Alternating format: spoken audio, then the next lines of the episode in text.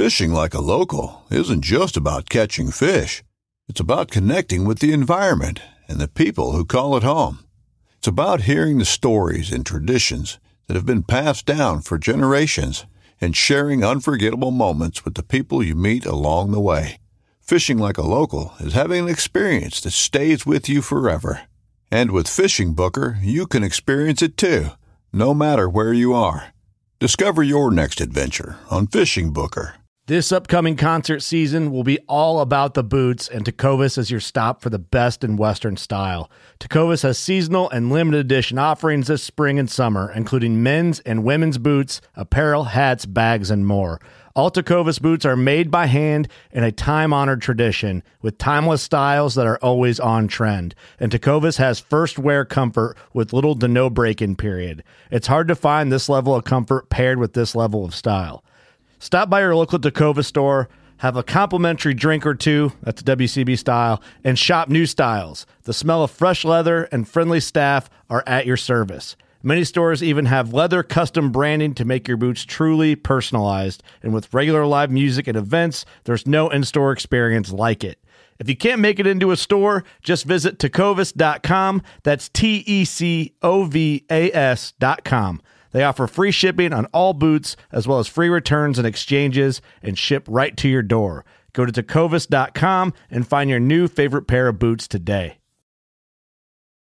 When you need mealtime inspiration, it's worth shopping Kroger, where you'll find over 30,000 mouthwatering choices that excite your inner foodie. And no matter what tasty choice you make, you'll enjoy our everyday low prices, plus extra ways to save, like digital coupons worth over $600 each week. You can also save up to $1 off per gallon at the pump with fuel points. More savings and more inspiring flavors make shopping Kroger worth it every time. Kroger, fresh for everyone. Fuel restrictions apply.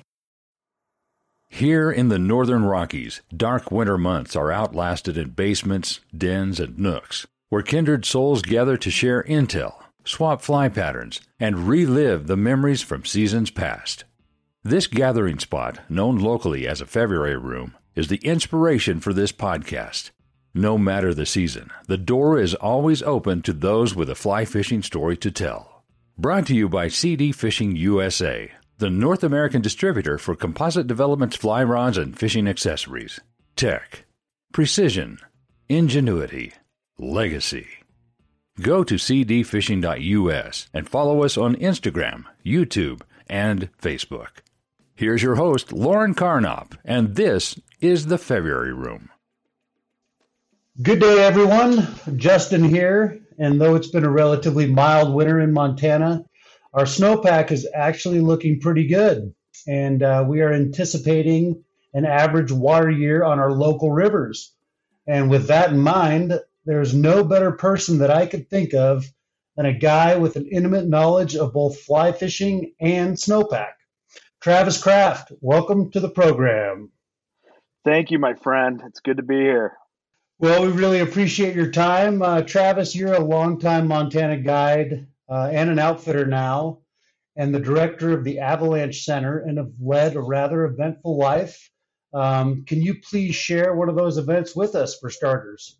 Well, I, I think the the best thing that I, I feel is, you know, I chased trout for a job here in West Central Montana on our local rivers. So I'm going to talk a little bit about a DIY trip. So what guides do on guides and outfitters do on their way out when they're looking for an adventure.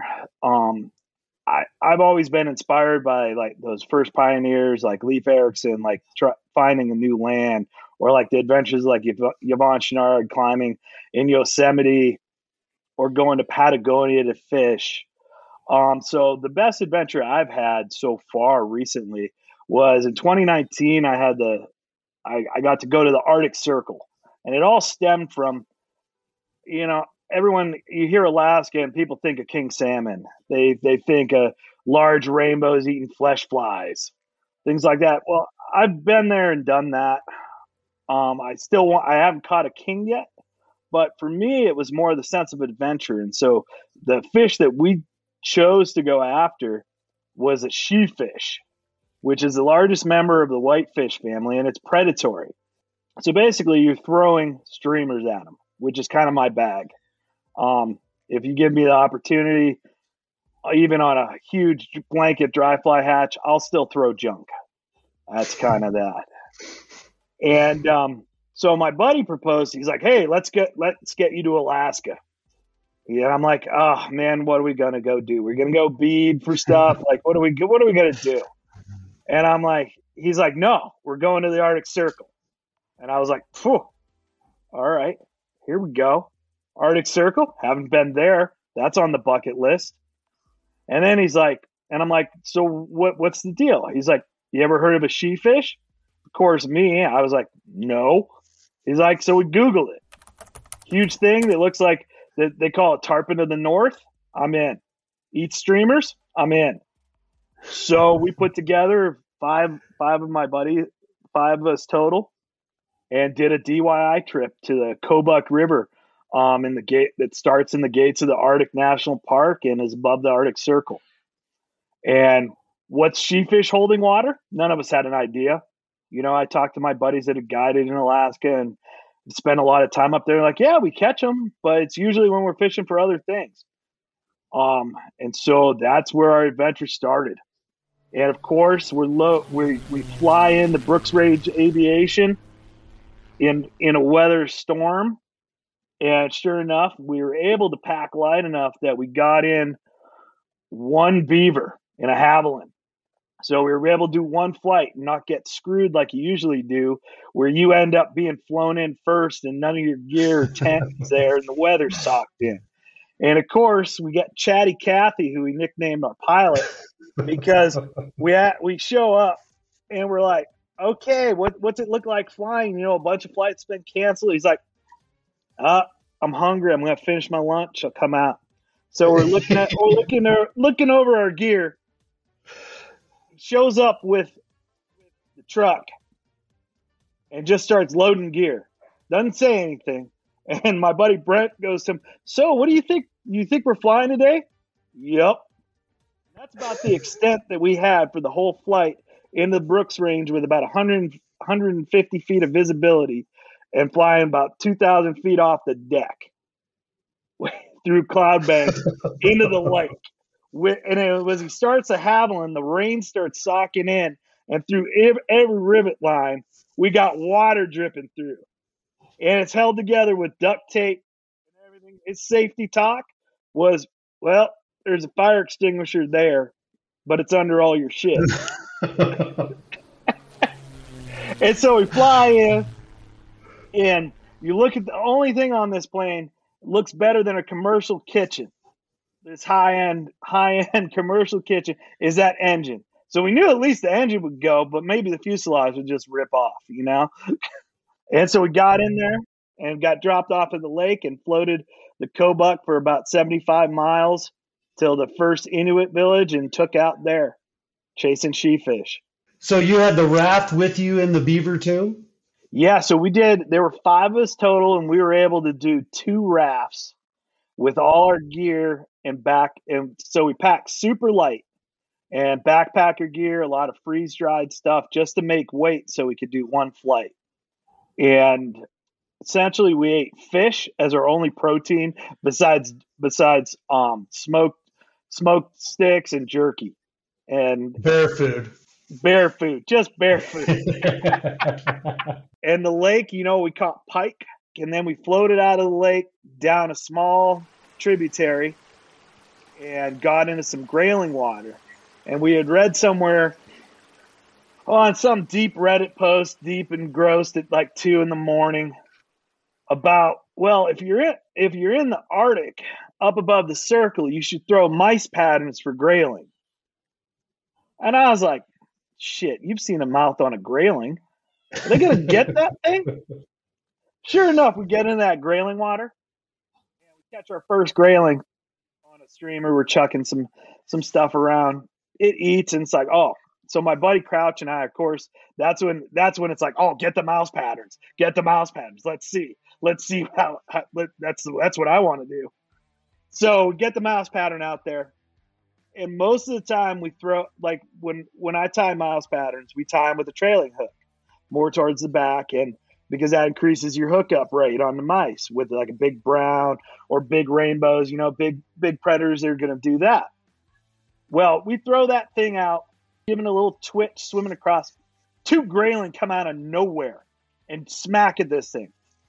We we miss them, and so we continue to do this. The grayling are going nuts for these things because it's basically you're out there and the landscape there is primarily tundra. So you've got all those voles and everything that's coming. They see a lot of these guys. Plus, it's the Arctic, so like if, if there's food, you eat. That's the rule in the Arctic. If you see food, you just eat it. So we so we keep missing them, and my buddy Craft's like, okay, I got these. Let's let's see what other what other patterns. So we got some more traditionally tied ones that the hook's more in the center of the body. As soon as we put that on, every single one we hooked because they weren't just chasing and snatching, they were just going after these things. Wow. How big were these grayling? Uh, the biggest one we caught and taped was like 23 inches, man. That's a big grayling, man. Well, I guess when you're eating mice and voles. exactly. Yeah. So that was, that was, that was fun for about a day and a half. That's crazy. Is that a thing? I haven't heard much about grayling eating mice. Dude, we found it on a deep dark Reddit board at 2:30 in the morning scheming about adventures that were either tropical or or dark deep holes like Kamchatka and things like that. Nice job digging up that research. You would have got there and yeah, and been unarmed or not even known about it, I guess. But wow, what a yeah. cool experience you know, I've only had one experience like catching those big grayling up in up in Saskatchewan, and I, I had a hard time getting a chubby in their mouth. Yeah, exactly, dude. Like you're like, I mean, and they were eating legit mouse patterns. Like we didn't skimp. We're like, well, if you're gonna eat a mouse, man, you're gonna eat a freaking mouse. Wow, that's really cool, huh? So, so, uh, and on the sheefish, like how how successful was the sheefish mission? Okay, so here we are. It's day four. Man, we haven't seen a sheefish. Like we, like my buddy crowd, like the five of us, we've been like, we're fishing fast water, fishing deep pools. I mean, we've got, we've got different, we've got in our boat. With Jason and I were in one boat together. My buddy Crouch, and then my buddy Joe Gertson, who lives here in town um, who does the handmade leather bags, um, leather and canvas, Gertson Adventure equipment. He, he's in our other boat with his two buddies from South Africa, um, who we've done some trips with. And I mean, man, we're we're we're pulling over, working runs, trying different retrieves. We haven't seen a lick of a sheefish. And so we're like, oh man, what what are we doing here? Like, man, okay. So it's day four, and we're starting to pick up more and more water. We're starting to get some bigger braids, some bigger tributaries coming in, and we're just prospecting. And I'm rowing, and we're going down, and there's some big boulders on the on a nice little bend, and my buddy Crouch pops in this nice shot behind the boulder goes one, two, three, lets it start sinking because we're using heavy sink tips. You know, 300 grains on eight on seven weights, and um, dropping them down. Gets a tug. Gets a tug, and the next thing you know, we're hooked in to the first sheefish of the trip. You know, and it it all of a sudden jumps out of the water, starts heading downstream. I'm rowing after it, and we're like, "Holy shit! there are sheefish here. Okay. Game on. Game on. And so 25 minutes finally before we get this thing I find a place to pull over. We can get we can get the fish in, take a look at this thing and be like, "Oh my god, it is a sheefish." So that was our first sheefish. And then about 15 minutes later, the river did a big divide where it braids for about a mile and a half and then comes back together. And we took chose we chose we're we chose this left channel, and right at the top of that, my buddy Brent throws in a streamer right before we take that braid and gets a look from a sheefish And there's this beautiful run that we all pull over, and all of a sudden we start getting in the sheefish. And what it was was it was a big upstream cast, as far as you can cast. Let it sink. Go one, two, three, four, five. Give it three bounces, and they'll eat. And there we are. We spent about four hours there hooking in the sheefish. At one point, all five of us were hooked in the sheefish. So did they did they earn the moniker Tarpon of the North? How'd they fight? Dude, they fought great. You That's know, like heard. it wasn't a dog fight. It was they'll run, they'll jump. Um, they're the tarpon of the north, man. They're amazing. Um, and so we got to this other place um, that reminded me a lot of the Missouri. It was where two braids came back together in this huge eddy that you could do a row around. We spent eight hours there taking laps through where like the other boat had two anglers, they'd double up on sheefish, rowed down, we'd enter our one angler in our boat. Jason and I were taking turns, just hook up, fight, hook up, fight. We did that for eight hours. It was the most amazing thing I've ever seen in the world. Wow, man, you guys cracked the code. we cracked the code because then we started monkeying with stuff because we tried different weights and what we were finding is what we were watching is we finally got some visibility because the the Kobuk runs that really interesting like tannin color. It's not that glacier. It's not that glacial till.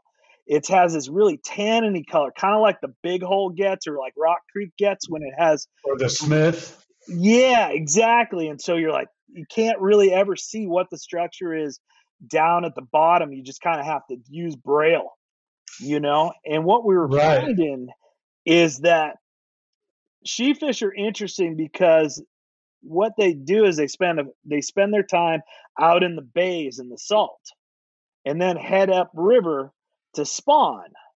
And so they school up. And what we So they're like they're like steelhead or yeah, salmon or- exactly, yeah. exactly. And they're moving, and we were hitting them. Where we hit them was where they were on in their spawn. You know, once we started finding their densities, as we got lower and lower in the tributary, we found more and more sheefish. Um, and so we found this nice resting spot where we were doing this row around. And so Jason and I started um, experimenting with it, like, well, will they take a top fly? Will they take a popper? Will they take this? Will they take that? And what we were finding is we start we actually got to see a couple of them actually feed. And what they were doing is some of the fish would push off the bottom and push bait fish up, and then the other fish would come in and eat the bait fish. Gotcha. Huh. Interesting. So it was a really interesting retrieve. So what you do is you wanted you wanted that that line down deep, so it got in front of them, and then you kind of did strip, strip, strip, strip, give it a little bit more erratic, like they were they were moving scared, and that's when you get you get a hit. Wow, right on. What what flies were working best for you? What what color streamer? How big were they? Well, there's only one color streamer. That's white. Let's just be honest. White, like, like I mean. I mean, you can outfish me all day on a black Sex Dungeon, but my white one's a better fly because it's oh man, you'd have a good time with Kelly Galloup while he's switching around colors every ten minutes. I've I fished with him one time. Kelly, Kelly's got his system, and you know, I'll work, I'll work that when when I've got when I'm fishing clients with streamers. Of course, that's all he was doing too. But my personal man, I it's it's white. Like I'll try Yeah. something else. I'll fish it for five minutes and be like, "Well, that thing sucks." Even if I get a grab on it, it's like ah, white white'll do. I mean, they'll eat it now. They'll eat it now. So how many uh, how much info did you guys have going into this trip? Like how much did you know about the river? I mean, when you're coming up to to one of those braids, you're just kind of rolling the dice or or how much how much beta were you able to gather ahead of time? So we basically we pulled off. We had the we we laminated a bunch of the standard topos, you know. So we had those with us. Plus, we all had GPSs, and like man, know how GPSs are. You got you got your onX map, you know, and you got and like the next thing you know, all those braids change every year. At some points, we're traveling via raft for two miles across ground, according to the GPS. Right. you know, so what we only had two boats, and what we used is we used um, those BCA link radios, those handhelds that have pretty good coverage, and we were Yeah. able to get about we were able to get about a mile apart and still be in contact. So like wh- whoever was in whoever was in lead boat would be like, okay, so if, if you look at the map as we're coming up, you're gonna come to a braid and it's gonna be one, two, three. We're gonna take the second one because that one looks at the map like the bet that has the most water and should be the most likely to go through. Wow, man, what a what an awesome adventure. Well, because the other thing that happened right before we got up there is that was right when Alaska got torrential downpours in early August. So the river had jumped 25,000, um, let's see, it jumped 25,000 CFS. It had 25,000. It had gone from 25,000 to 50 grand. Oh, it doubled. Ouch. It doubled. And so we were hitting it on the drop. Because like I mean, my buddy Jason looks at me like two like 3 days before the trip and like, you know, we were looking and we were seeing that it was dropping. And he's like, "Well, what are we going to do if it's blowing out?" I'm like, "We're going to it's, we're going to treat it just like we do in Montana." Yeah, it's blowing out, it's muddy. They'll eat something. Cancel an Alaska trip? Fuck, we're fly- we're flying tomorrow morning. Yeah, unfortunately, there's no bar you can float to and hole up at. Exactly. like this isn't like this isn't like oh yeah oh the root's blown out oh let's head to the Mo the Mo will fish. Like Right. what do you want to do, Jason? Like we're gonna stop in Anchorage and ship all our stuff from Brooks Range Aviation? Where where are we gonna get our boats? Wow, man, that's an awesome trip. If you ever go do that again, um, you save a seat for me. Oh, I will, buddy. I plan. I, there's a couple other sheefish rivers that that are on my radar. And now a brief message from our sponsors. Introducing the Trist All Fly Kit, Composite Development's latest game changing innovation. Utilizing the same butt section, the All Fly morphs from 5 weight to an 8 weight via interchangeable sections. Need a little more length? Pop the extender into place, and the 9 foot rod becomes a 10 footer. All housed within an ingenious tri folding magnet rod tube, the All Fly is the most versatile fly fishing tool ever devised, negating the need for multiple rods. Switch from delicate presentations with tiny parachutes to hucking gaudy coneheads. This package must be seen to be believed. Go to cd-fishing.us, click the video tab, and see the Trist All Fly in action. And remember to go fishing. Well, you've been a guide here in Missoula for how long, Travis? Oh, I've been rowing a boat either in whitewater or fishing for 23 years. You know, I've guided I've guided here in Missoula, I've guided on the main main salmon, I've guided on the Colorado, I've guided on the Oahe, I've guided on the Green um in Utah and Colorado. Long time, man. And uh, so, you know, how do you keep it fresh? Because for me, I'm in my third stint now as a guide, and guiding for me now is just kind of a side hustle. Um, and it works better for me that way because that way I don't get burned out. I, uh, you know, I, I still enjoy my personal fishing, and um, and I come up with little systems, you know, to keep it interesting. Like like for instance, this year I've tied six dozen dry flies the last month. And uh, the trips that I already have on the books, notwithstanding, when those six dozen dry flies are gone, I'm calling it quits for the year. So, so what do you do? What do you do to, to keep it fresh and interesting? You know, I think I think what what what's really rejuvenated me is like for me it's these trips that I plan with my friends to go to have that adventure. And now with two little kids, you know, my son Thorin, he he just turned 6 this last June. And right before his birthday, during the salmon fly hatch, his birthday's June 19th. he caught his first trout all by himself on a dry fly.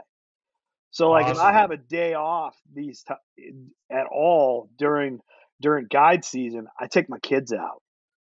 And that's that keeps me fresh because like for them it's sharing teaching and like that same stretch of river over and over again, you know.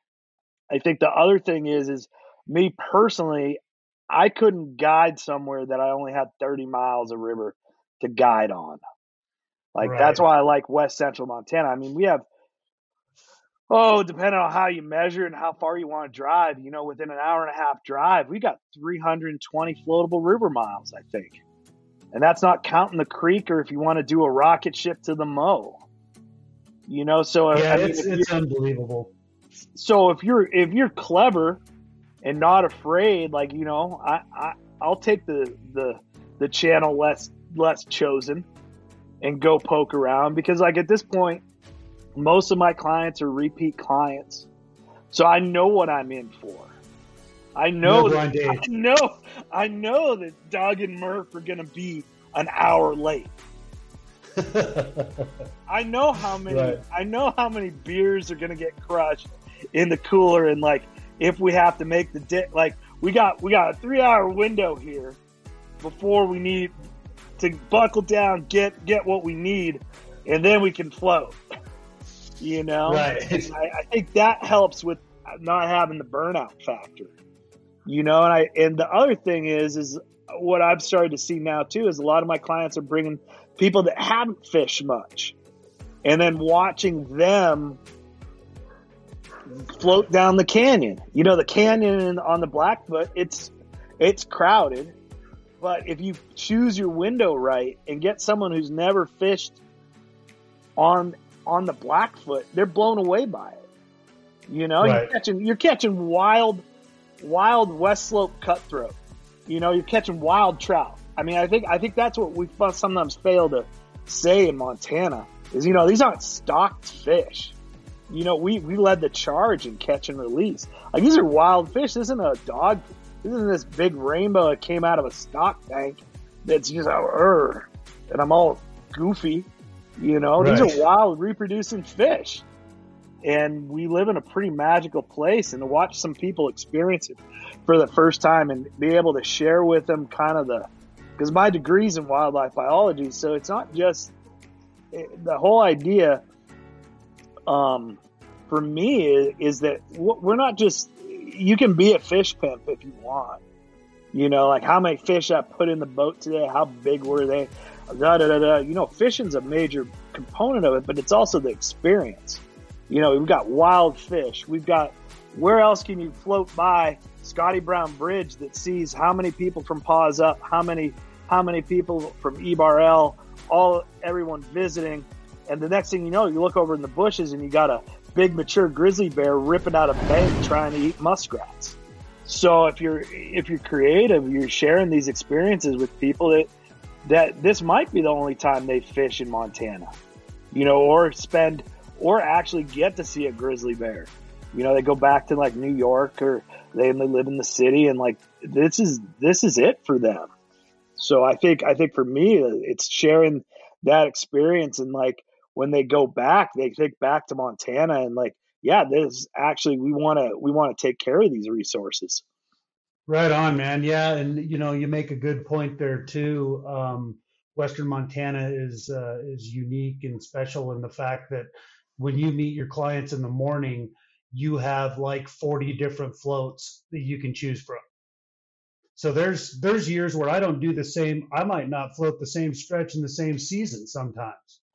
Right. You know what I mean? Like there's years where I was like, oh, you know what? I never, I didn't even float anglers to to Woodbridge last year. Huh? I forgot about that. You know, it's well, right. so much water.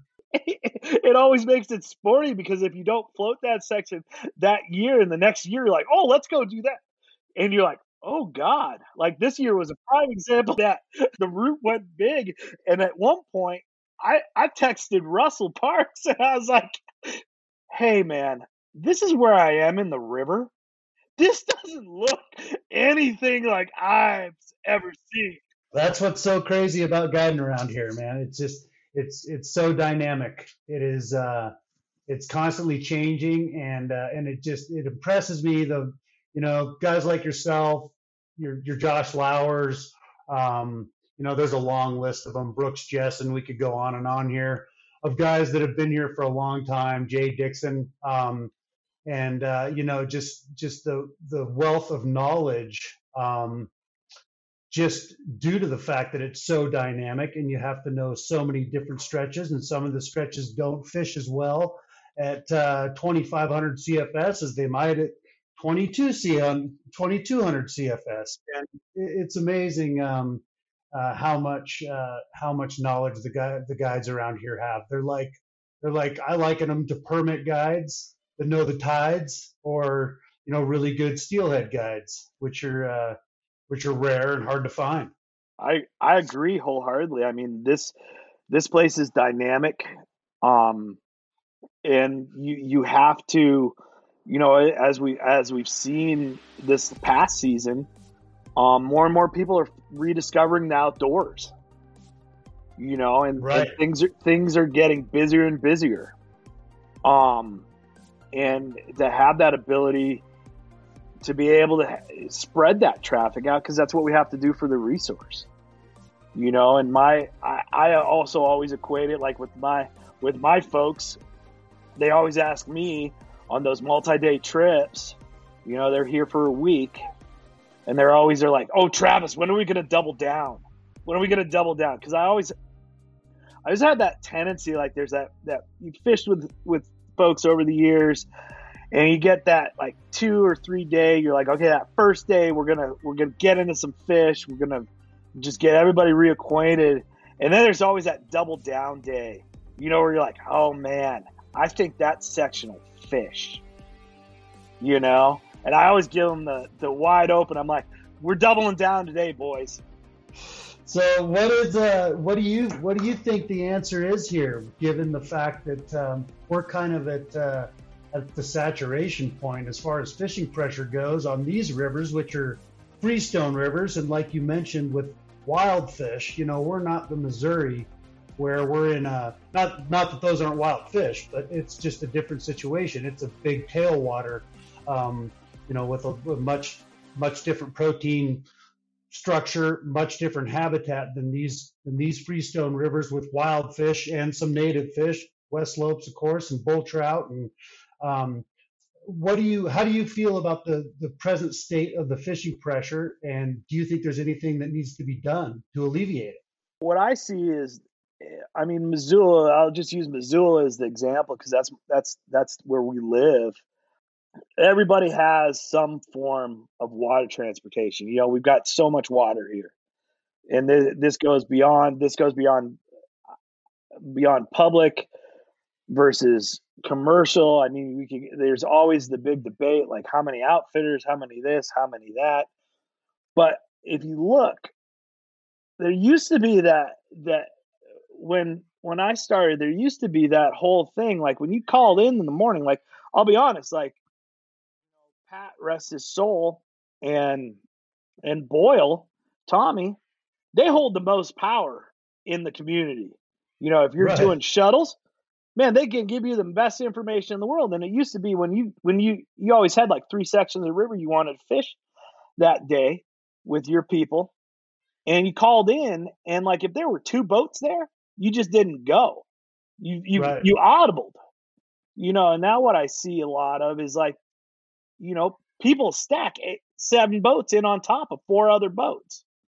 And so I think we just have to. I, I, think it first starts with having the the dialogue between your group of out the the clique of outfitters and guides that are working together and like going back to that old idea like spread this out you know and i think the other part of it and, and this is this is just my two cents on it is that if you buy like an inner tube to go float the river that that there's just uh, like a dollar attached to it, like the Pittman Robertson's Act, with like if you look at Sportsman's Pittman Robertson Act, buy shells, optics, or anything hunting wise, that goes into a conservation fund used to restore the habitat.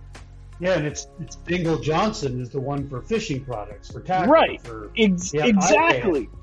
I pay, I pay it for my rod business.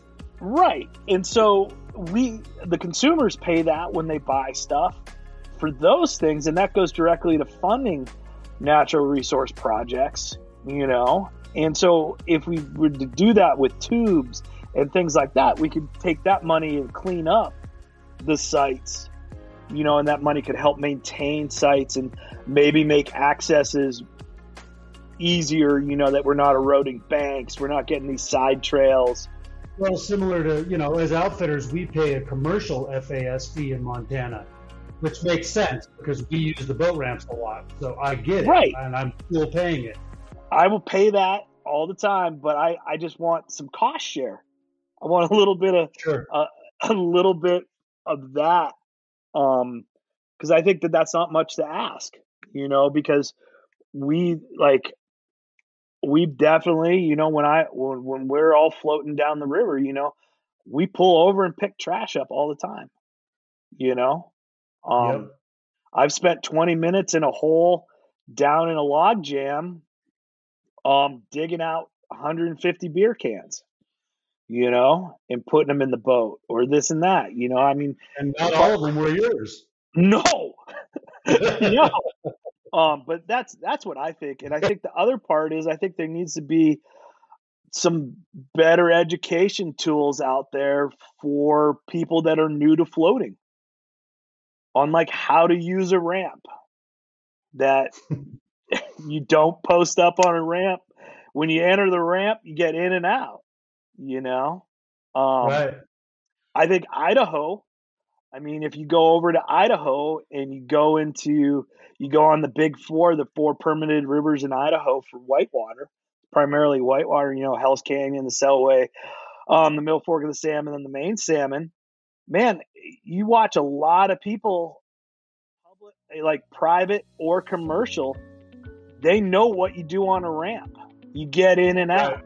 You know, you see Yeah. a lot more or less junk shows over there because they've done a really good job with educating people on that. And, you know, FWP has started the campaign about that, but it's almost like if you go and buy a boat at a shop, you should get kind of a little guide that comes right with it. Like, hey, here are some etiquette and tips that'll help enjoy your experience.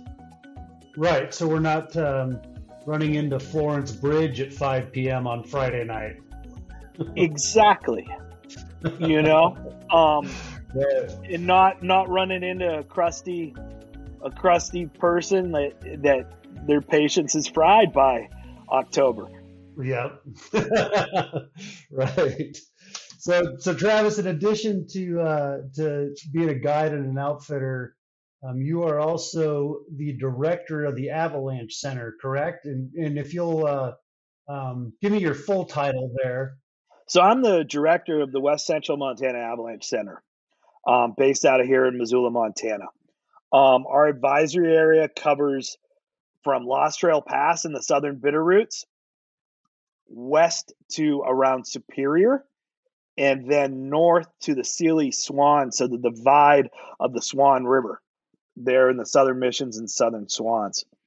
Um, and essentially, what I do is between myself and the forecasters and telemetry from our SNOTEL sites it also shows how much snowpack we have in the mountains um, we create avalanche forecasts um, for our backcountry recreationalists um, so if you're cross country skiing if you're backcountry skiing snowboarding or if you're um, backcountry snowmobiler um, we're rating um, an avalanche danger rating for those particular users um, on national forest ground Gotcha. And how have uh, how have the conditions been this winter? It's been a weird winter. It's been a really interesting winter. You know, um, if you look at our basin averages, um, we're just below 90% in all our drainages, you know, and that varies by the time snippet and time, but we're a little bit below average, you know, but that's it's just like fire season. What's high water looks like, there's a lot of variables that go into it. Um, it's been predominantly warmer. We know that for a fact. Um, we haven't had those cold snaps. Our avalanche conditions have fluctuated um, since we have had a shallower snowpack um, in lower and mid elevations. Um, we've definitely had some more elevated um, avalanche danger this year than we have in years past. You know, but we're still trending. Um, there are still deep parts of our snowpack. You know, a majority of it is above at this point above seven thousand feet. You know, we just haven't gotten that lower elevation snow. Like when we've had rain events in the valley, um, we're getting snow up high. You know, Gotcha. So what's that going to? I understand all of this is a is speculation. Oh, but, you want me to uh, look in the crystal ball? I'll look in the crystal ball. No, just a little bit, just a little bit. When am I, dude? When am I fishing green drakes? Give me the date. Give me the afternoon. no, but uh, but what is that? That lack of low elevation snow, generally speaking, what does that mean for for the runoff and the river levels? I think I personally like what what I've been I've been talking to the people out at NOAA at the Weather Service. Um, I think with low with, with not having that low and mid elevation, Skwala season could be rocking. Um, like let's just be honest, we're not going to be kicking ice out of boat ramps, and also without that lower elevation snow, you know, in those days that the days where that river bumps just because all that low elevation snow just drops into the watershed. You know, it could lead, it could mean that we have a little bit more consistent flow, not the ebb and pulse that we sometimes see during Skwala season. Um, so I'm, I, and I also really just look forward to Skwala season. You know, Me too. Me too, man. What's your What's your favorite bug? oh, my favorite bug for Skwala season is one of mine. What do you call it? What do I call it? I call it Frankie, Frankenstein. right on. You've been tying a bunch of those lately. I got I got about a dozen. When those dozen are up, are you going to call the cancel Skwala season? No, because then I'm just gonna I'm then I'm just gonna put on a big a big um, pheasant tail dry There you go. There you throw, go. and throw that over into that soft water and watch that brown just freaking move ten feet forward and whack the hell out of it. Right on. Um, and your your guide service is Thunderhammer, right? Thunderhammer. Underhammer fly fishing. Now, what what was the genesis of Thunderhammer? I've never heard this story, man. I've got a lot of Scandinavian roots. Uh, my son's name Thorin um, is his first name. His middle name Storm because he was born on the last uh, the day he was born. We didn't have a middle name for him, but it snowed in the valley that day, and so I looked at my wife. I was like, "Okay, Storm's going to be his middle name." You know, that's the only way. I mean, we got snow in the valley. It's Rock Creek season, salmon flies. This is perfect. You know, I've, I've got my truck with the wrap rack in the parking lot because, of course, we were like two weeks late on the due date. And I had to call Russell. We had to get induced. And I'm like, Russell, I can't guide on the creek. I got to go watch my son get born tomorrow. Um, so that's so his middle name's Storm. And, you know, Thunderhammer, like, I, where I, I I believe that sometimes what we've done in fly fishing is sometimes we've done a disservice in that we've tried to create elite clubs. And the, and my number one rule in the boat is that fishing is supposed to be fun. And if we're not having fun, let's change that. You know, it, it, everyone gets so caught up, and sometimes it can feel elitist you know, because yeah, like you hear scotch, cigars, khaki, you know, and like, oh, I'm gonna wear another another, I'm gonna wear another khaki shirt, you know, and I'm gonna have the these Simms wares and this and that. Man, fishing's supposed to be fun, and you can you can get away with it. You have that you have that person that's throwing an eagle claw rod, man, and they're catching fish. So like, we're no longer that that's why when I decided it's not like trout trout chaser, man, we're fishing, thunderhammer fly fishing. So the Scandinavian part's thunderhammer, and then it's fishing, you know. And we're cho- it's supposed to be fun. It's not we're just chasing trout. we're ch- we're chasing an experience. No doubt, no doubt, man. And what's the best way for folks to find you? You can go on go on the web and go to www.thunderhammerflyfishing.com. Well, awesome, man. Well, thanks, Travis. Always good to catch up with you, and um, look forward to, to running some days with you this summer. Go to thefebruaryroom.com where you can access a complete library of our podcast and read more about our guests, their fishing stories, and favorite fly patterns. We're always looking for exceptional fly fishing yarns, and if you have one to spin, shoot us an email at info at thefebruaryroom.com. The February Room is always free, but if you feel like throwing a nickel in the pond, we appreciate any additional listener support. For companies and individuals interested in sponsorship opportunities, please contact us for our media kit. Thanks for stopping by the February Room, and we'll see you down here next week.